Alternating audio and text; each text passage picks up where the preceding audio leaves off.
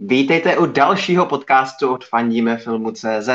Tenhle týden opět natáčíme v pátek a to z jednoho prostého důvodu. Chtěl jsem si v kinech doplnit snímek Free Guy, který bude jedním z hlavních tématů tohoto podcastu. Druhý velký téma aktuální epizody to budou ty nejnovější odklady velkých hollywoodských filmů, na které se letos na podzim bohužel zase musíme připravit. Ano, už je to oficiální, studia to potvrzují, e, snímky, které se přesouvaly už několikrát, nakonec nedorazí ani letos na podzim v těch původních termínech. E, jestli zbyde nějaký čas, podíváme se krátce taky na začátek nového Marvelovského seriálu What If, ale je možný, že někdy v příštím nebo přes příštím týdnu tady se mnou zase snad bude kolega Tučňák a probereme si novinku What If víc do hloubky, do podrobna. Každopádně pokusím se to vzít eh, rychle, bez velkého zdržování, protože stoprocentně v pátek večer, pokud nás sledujete živě, máte eh, něco lepšího na práci a nechci vás zbytečně dlouho zdržovat. Pakliže jste tady s námi živě, obvykle natáčíme ve čtvrtek nebo v pátek, vždy od 19.00, tak to znamená pro vás jednu eh, zajímavou věc.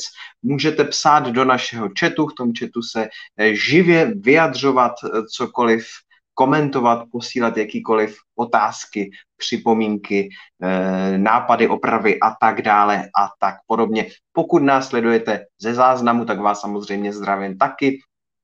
Doufám, že se máte hezky a už za chviličku se do toho můžeme pustit. Jestli vám stačí audioverze tohoto toho pořadu, tak já osobně to naprosto chápu. Je to jenom povídání o posledních zajímavostech ze světa filmu, eh, tak si nás můžete stáhnout třeba do telefonu jako podcast a to na klasických úložištích, jako jsou Apple podcasty, Google podcasty, Spotify a tak podobně a tak dále. Eh, nejnovější podrobnosti o těchto těch našich podcastech i o dění u nás na webu najdete na našich sociálních sítích eh, Instagram, Facebook, klasika, tak jak to všichni znáte. Eh, náš web fandimefilmu.cz vám každodenně přináší eh, poslední novinky ze světa filmu. Náš sesterský web Fandíme seriálům potom to samý ze světa seriálu. Tak a já myslím, že už nemá smysl to protahovat a můžeme se do toho pustit. E, možná ještě připomenu, že snímek Free Guy budu rozebírat bez spoilerů, takže se nemusíte bát, že bych vám prozradil nějaké nečekané překvapení. Nicméně já si myslím, že začněme od, od těch odkladů premiér, protože e, to je opravdu čerstvá záležitost a dokonce jsme na to měli už tady první eh, čtenářskou nebo posluchačskou otázku. Standa Lukáš se rovnou ptal e, na to, e, co říkám na odsunutí Venoma. Eh, já jsem k těm odsunům připravoval na web podrobný článek, kde jsem rozebíral ty důvody a ty důvody těch odsunů jsou ekonomický, jednoznačně ekonomický. Venom měl jít eh, v tom posledním udávaném termínu eh, do kin, jestli mě paměť neklame, v polovině září, ale nakonec teďka v tuhle současnou chvíli ta premiéra stanovená na 21. října. A opravdu ty důvody jsou ekonomický, protože eh, na začátku, řekněme, léta, na konci, na konci jara se kina vrátila do provozu, hollywoodský studia zkusili do těch kin znovu nasadit ty svoje velký očekávaný spektákly, ehm, sledovali, jak se to bude vyvíjet, jak to bude vypadat. Ze začátku ta situace nebyla úplně špatná, eh, Godzilla versus Kong se podařilo utržit přes 400 milionů, což jako není vůbec zlá částka. Rychle a zběsile přes 600 milionů, což je jako taky v pandemii dobrý. Ale pak ty tržby začaly padat jako kámen. Eh, máme tam filmy jako Black Widow, Jungle Cruise, Nikde ty tržby nebyly úplně ideální, eh, všude se to pohybovalo hluboko, hluboko eh, pod očekáváním nebo minimálně hluboko pod eh, těmi částkami, která, které ta studia potřebují utržit, aby se jim ty projekty, tyhle ty extrémně drahé projekty zaplatily.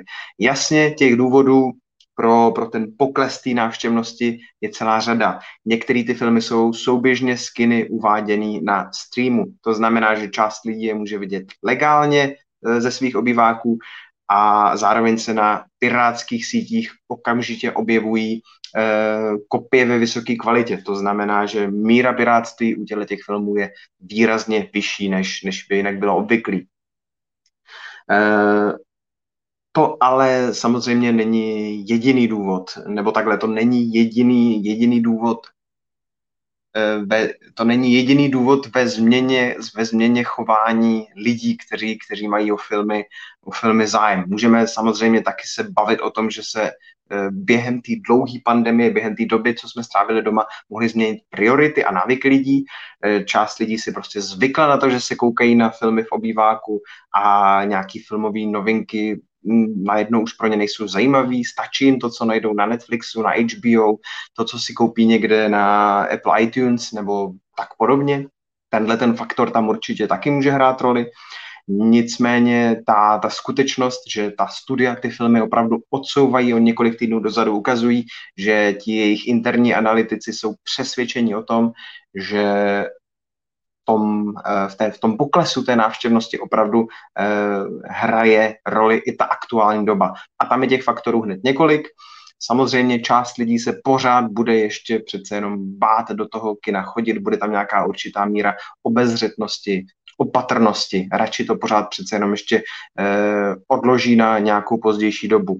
Eh, zvlášť ve Spojených státech, což je naprosto klíčový trh pro celý Hollywood, tak eh, tam opět stoupá ta, ta míra případů, šíří se tam ta delta mutace, která je nakažlivější a obzvlášť mezi neočkovanými lidmi zase narůstá to, to, to množství těch nakažených takže snižuje se jakoby celkový počet potenciálně, potenciálních zákazníků, zvyšuje se počet lidí, kteří mají obavy, eh, pak je tam celá, celá skupina lidí, která se zatím očkovat nemůže, to jsou děti a pokud jsou ti jejich rodiče zastánci očkování a jsou opatrní, tak je třeba do toho kina vzít. Nechtějí ty svoje děti, protože eh, prostě se bojí, že ty děti by to tam mohly chytit.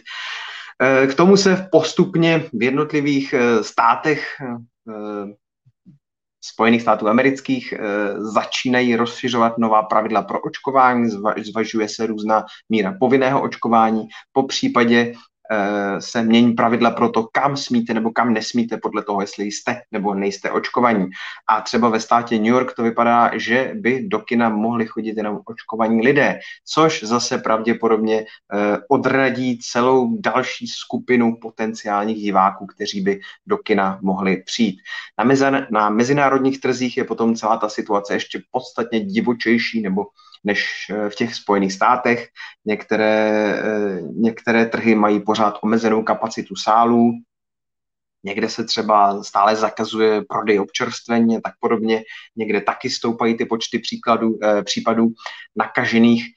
Takže ta, ta situace v tom světě je taková jako rozbouřená, nejistá a ta hollywoodská studia radši ty premiéry odsouvají dál, doufají, že třeba ta, ta míra té, proočkano, té proočkovanosti opravdu nějak ještě vzroste, ať už nějakými těmi vládními nařízeními, po případě, že lidi k tomu přistoupí dobrovolně, když uvidí, co všechno třeba nemůžou dělat, pokud očkování nebudou, po případě se třeba spolehá na to, že, že se ukáže, že rostou počty eh, nakažených, ale nerostou počty hospitalizovaných. Tím pádem by se asi lidi čím dál tím víc vraceli eh, ke stejnému chování, jaké měli právě před, před pandemí. No. Uvidíme, jak moc tyhle, ty, tyhle ty odhady vyjdou. U toho Venoma dvojky vlastně se mluvilo o tom, že by ten film mohl být odložený dokonce až na leden. Informoval o tom server Deadline, který má často velice spolehlivý interní zdroje. Nakonec teda ta interní debata ve studiu Sony rozhodla o tom, že ten snímek bude eh, odsunutý pouze na ten říjen, ale osobně bych se asi nedivil, kdyby se to nakonec odsouvalo ještě dál, no, což by samozřejmě pro fanoušky nebyla příznivá zpráva, ale takováhle varianta tady určitě, určitě hrozí. Krom, krom toho Venoma se odsouvalo několik dalších filmů, které možná nejsou tak jako divácky zajímavý pro, pro naši cílovku na Fandíme filmu. Eh, Animák Hotel Transylvánie, ten je zatím odsunutý na neurčito a je tady re, reálná možnost, že bude převelený na Netflix. A potom je tady taky rodinný snímek eh, Clifford the Big Red Dog, který zatím ani neměl českou distribuci ohlášenou, ale ten taky měli do kin v září a teď je odložený na neurčito. To byla vlastně taková první vlaštovka mezi těmi většími filmy, první snímek, který nám ukázal, že ta hollywoodská studia mají z toho podzimu strach. Ty aktuální prázdninové snímky se pravděpodobně v tuhle chvíli neodkládají, jako už podstatě čistě proto, že e, tam už je zaplacená ta reklamní kampaň, jsou tam ty termíny v těch kinech jako pevně dohodnuté a ty filmy už mají být uvedeny do těch kin za tak krátkou dobu, že už se to zkrátka a dobře ten, eh, ten posun tak úplně nestihne. Ale cokoliv od září dál prostě momentálně může čekat odklad. Eh, pokud jde o Disneyho, ten teďka momentálně zkoušel ten model těch kombinovaných premiér, kdy ty snímky zároveň posílal na svoji streamovací platformu Disney Plus a souběžně taky do, do kin. A zřejmě se v jejich zákulisním účetnictví ukazuje, že tohle není až tak úplně jako lukrativní způsob vydělávání peněz, protože do budoucna, do budoucna uh, studio uh, Disney plánuje ty svoje filmy posílat zase převážně, převážně do kin. Uh, konkrétně jako první snímek po prázdninách by měli souběžně, nebo ne, právě že už ne souběžně, ale čistě do kin uh, Marvelovka Shang-Chi. Zatím na poslední Disneyho tiskovce pro akcionáře šéf studia Bob Chapek uváděl, že to datum 3. září Eh, což je teda americký datum, u nás bychom to měli vidět 2. září, tak tohleto datum prozatím platí s tím, že se zase zkouší úplně nová strategie, kdy ten film bude 45 dní promítaný výhradně v kinech a pak se okamžitě přesune na, na online platformy. No, ale ten Bob, Bob Shapek zároveň uvedl, že to studio je připravený udělat to nejlepší pro ty svoje filmy, takže je ochotný kdykoliv bez nějakého velkého varování všechny tyhle ty termíny zase změnit a posunout a klidně by to vlastně mohlo stihnout už toho Shenkšího.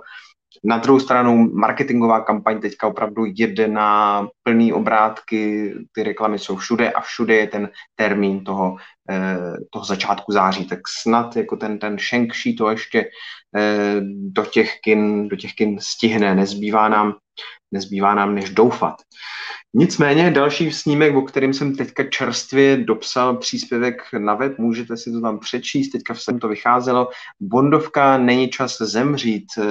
Inside, insideri z populárního bondovského serveru MI6 HQ eh, spočítali z dostupných i svých zákulisních informací, že celkový náklady na natočení tohoto filmu se nakonec vyšplhaly někam ke 314 milionům dolarů což eh, nejenže dělá z Nejčas zemřít nejdražší Bondovku vůbec, ale taky extrémně drahý film.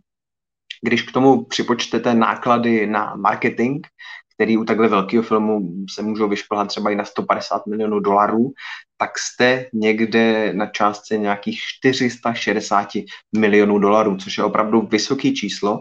A vezmeme-li v potaz takovou tu úplně nejjednodušší hollywoodskou matematiku, kdy distributor nebo producent studiofilmu bere zhruba polovinu kinotržeb a provozovatelé kin berou plus minus druhou polovinu tržeb, tak z tohohle toho vám vyjde, že aby se ta nová Bondovka zaplatila, tak musí utržit v kinech přes 900 milionů dolarů.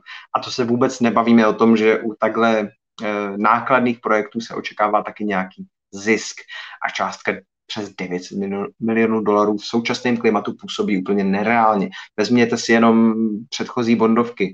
Eh, Spectre se 900 milionů sotva přiblížilo, tam, eh, tam ta konečná tržba byla 880 milionů a Skyfall, ten jako jediný tuhle tu hranici překonal, tam byla tržba 1,1 miliardy. Jenže v současnosti, jak už jsem říkal, eh, rychlé zbysile 660 milionů. To je nejúspěšnější anglicky mluvený snímek letošního roku. Jo, jasně, líp si vedli některé filmy z Číny, ale to asi neřešme a pak už to všechno klesá. Godzilla vs. Kong nějakých 450 milionů, eh, Black Widow tuším, že asi 330 milionů. Ty tržby zkrátka dobře nejsou dobrý a pokud eh, ty, ty, ty prodeje vstupenek nepůjdou nějak výrazně a zásadně nahoru, tak já osobně se obávám, že to nedopadne dobře ani s tím, ani s tím Bondem, bohužel, no. Už by to bylo asi pátý odklad, ale bohužel, no. Tak rovnou se tady uh, rovnou se tady taky ozývá další náš posluchač, čtenář uh, Petr Smělova, ten, nebo Smělova, ten, ten píše, že toho by příliš nemrzel odklad, odklad krotitelů duchů nových, ale naopak by nebyl rád, kdyby se odkládal Top Gun 2. A pak tady máme ještě vzkaz od eh, Jandy Pavla a ten píše, že se strašně těší na Dunu, takže u Dunyho by Jandu Pavla osobně mrzel ten odklad nejvíc. Eh, osobně se domnívám, že tyhle ty filmy studia Warner Brothers zůstanou v té eh, nabídce, v tom harmonogramu přesně tak, jak jsou tam zanesený aktuálně. A to z jednoho prostého důvodu.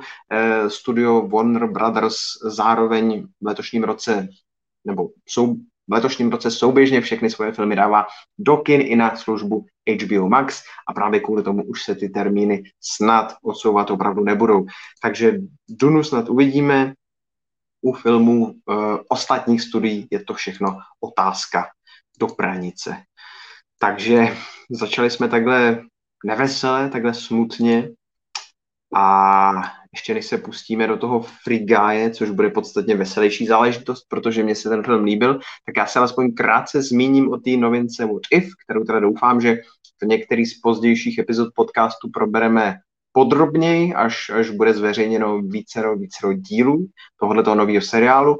Jak určitě víte, je to nový animák od eh, Marvelu, spolupracují na tom přímo ty Marvel Studios eh, Kevina Feigeho a všechno nasvědčuje tomu, že tenhle ten seriál by měl být eh, kanonický, že to není nějaký bokový projekt, nějaká Eh, jen taková legrácka, zaj, legrácka zajímavostka, ale že tenhle ten seriál by nám měl vlastně názorně ukazovat to, co se stalo na konci minisérie Loki. Pokud jste ji viděli, tak eh, víte, že já zase nechci spoilerovat, pokud jste to náhodou neviděli, ale na konci Lokiho eh, zkrátka dobře se ten mnoho vesmír rozstříkl doprava, doleva, nahoru, dolů, všemi směry do budoucna, do minula, já nevím, kde všude ještě. Nebudu vám teda říkat ty podrobnosti, abych teda náhodou někoho, eh, někomu neskazil překvapení, abych pro ně nespoileroval.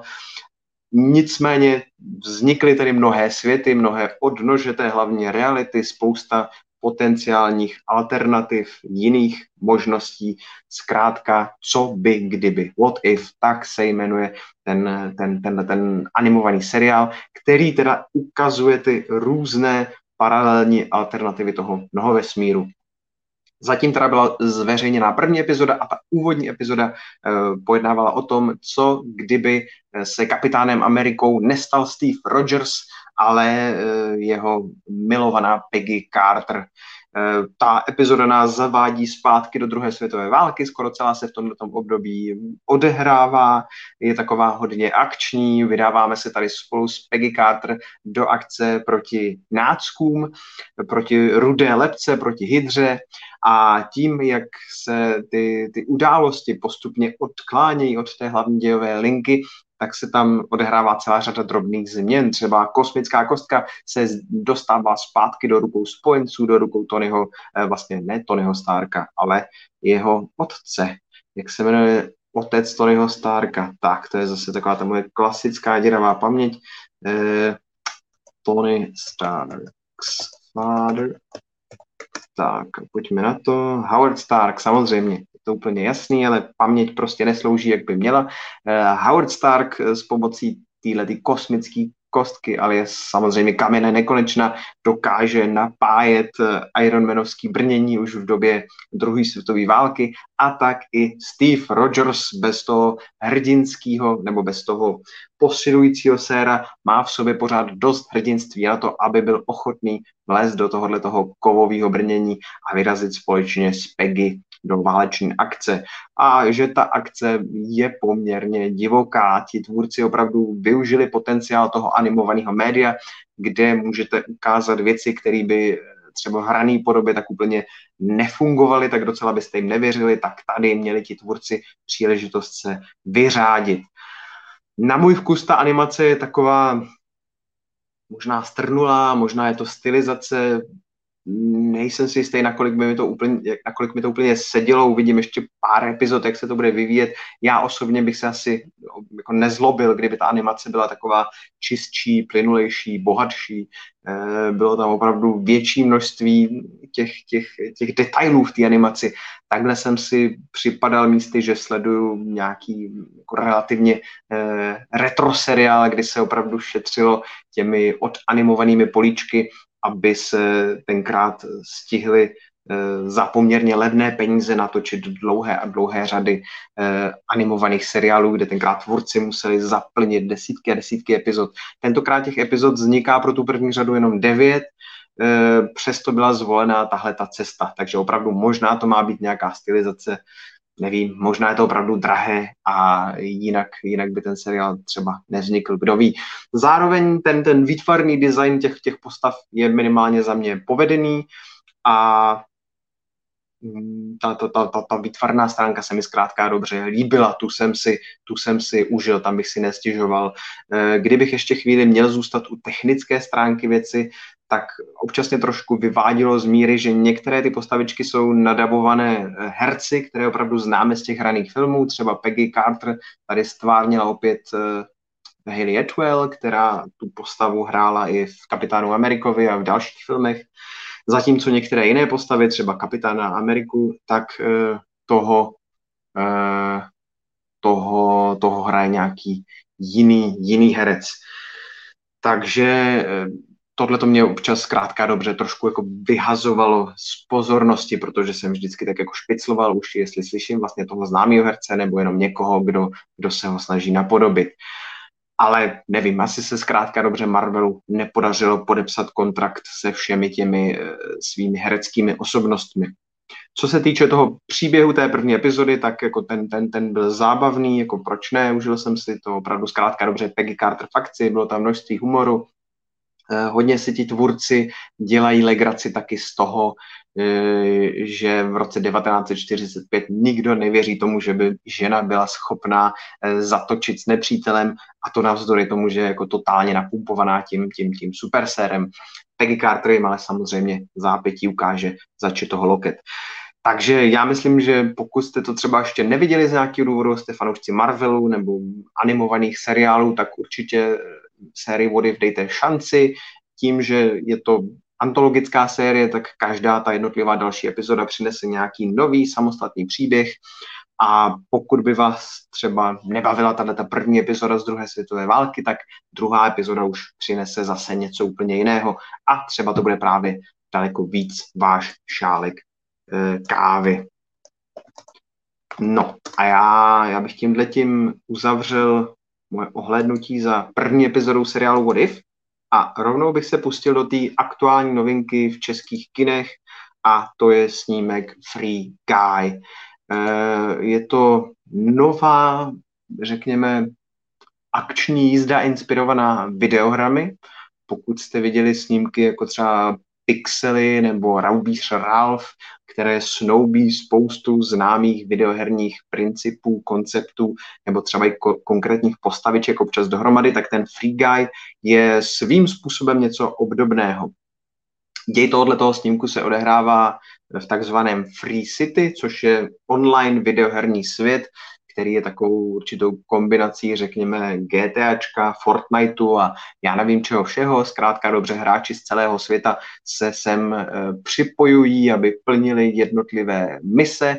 Ty mise jsou často takového, řekněme, zlodějského charakteru, kdy ti hráči kradou auta, přepadají banky, možná se asi pravděpodobně likvidují mezi sebou a tak podobně. Je to zkrátka prostě taková ta GTAčková, GTAčková divočina. Uh, No a hlavním hrdinou tohoto příběhu je Guy, od toho ten název filmu Free Guy, v češtině tedy chlápek, Guy, tuhle tu postavu tady hraje Ryan Reynolds a pokud znáte hm, trošku videohry, tak Ryan Reynolds je NP, N, N, NPCčko, to znamená non-playable character pro, pro ty z vás, kteří třeba videohry tolik nehrají. Non-playable, non-playable character, čili nehratelná postava, to jsou takové ty počítačem řízené figury, které stojí někde v pozadí a jsou tam umístěné z toho důvodu, aby tyhle ty virtuální světy byly takové e, živější, záživnější, aby vy jste měli s kým interagovat, abyste pokud máte ve hrách vražedné choutky, tak abyste měli koho vykropit a, a tak dále a tak podobně. Tenhle ten guy každý den prostě vstane, jde, jde do práce, do banky, dá si každý den stejný kafe, v té bance se nechá přepadnout, někdy umře, někdy neumře, jde se svým kamarádem na pivo, pak zase usne a celý se to opakuje znovu dokola a dokola. Jenže z nějakého určitého zvláštního důvodu, tahle ta počítačová postavička Guy začne přicházet sama k sobě. E, začne si uvědomovat sama sebe, začne projevovat známky života, inteligence, umělé inteligence a to do té hry samozřejmě eh, vnese, vnese chaos.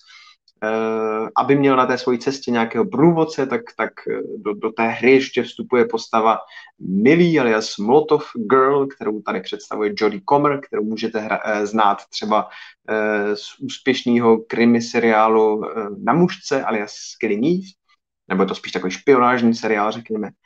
A ta tady hraje mladou programátorku, která proniká do tohoto videoherního světa, aby tam prokázala, že tvůrci této hry ukradli, ukradli nějaký, nějaký její kód.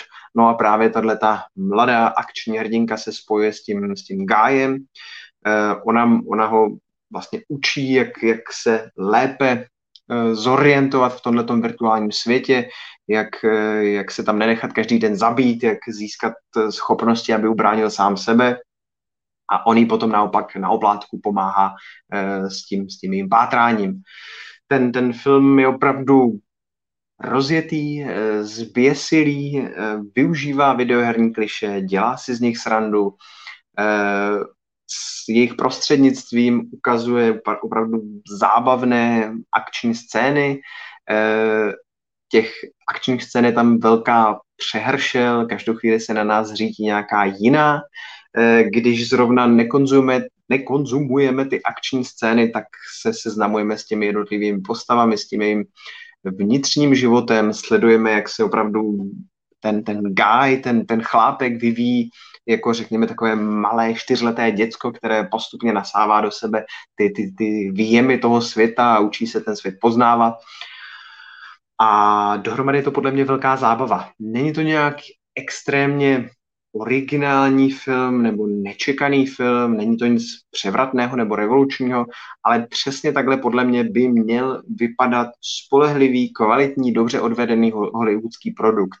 Típky fungují, obsazení je sympatické, eh, hezky to vypadá, akce je jako vzrušující, napínavá, je přehledná což třeba spousta lidí má rádo Spielbergu, Spielberg, Spielbergu film Ready Player One, který se taky z velké části odehrává ve virtuální realitě, kam vlastně vstupují videoherní hráči, ale tom Ready Player One to na můj vkus bylo strašně přeplácaný. Byla to taková kakofonie pak už všeho a ničeho, kdy jsem si vůbec nebyl jistý, jestli mám koukat nalevo, napravo, já nevím vlastně kam, kde však se to na mě valilo tak v tom Free Guyovi jsem tenhle ten problém neměl. I když se toho děje hodně, tak neustále jsem byl perfektně zorientovaný, mohl jsem si ty jednotlivé akční situace užívat, ty, ty, ty, ty tvůrci, točil to teda konkrétně Sean Levy, který se podílí třeba na seriálu Stranger Things, nebo točil filmy jako uh, Real Steel, alias Ocelová pěst, po případě třeba Noc v muzeu,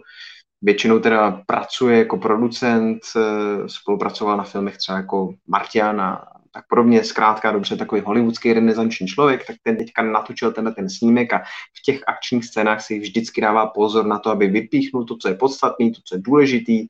Sema tam vám tam hodí nějaký pěkný obkroužení kamerou, nějakou hezkou spolu, zpomalovačku, zkrátka dobře, abyste se na to pěkně koukalo, abyste si to užili.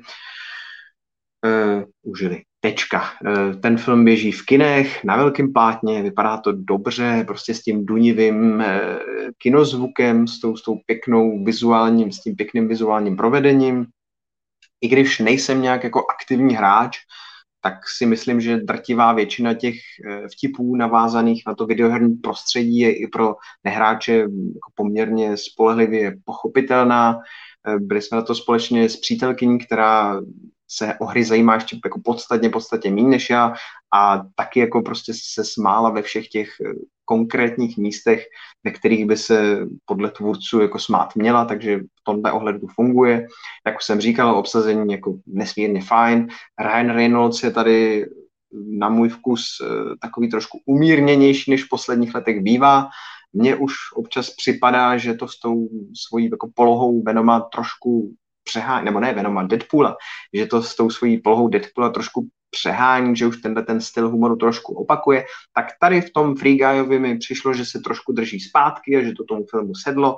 Ta Jodie Comer je skvělá a pak tam je taky parádní Joe Keery, který ho můžete znát jako toho vlasatého Steva z ze Stranger Things, tak tady hraje jednoho takového programátora, taky jako hrozně sympatický herec, hrozně sympatická postava.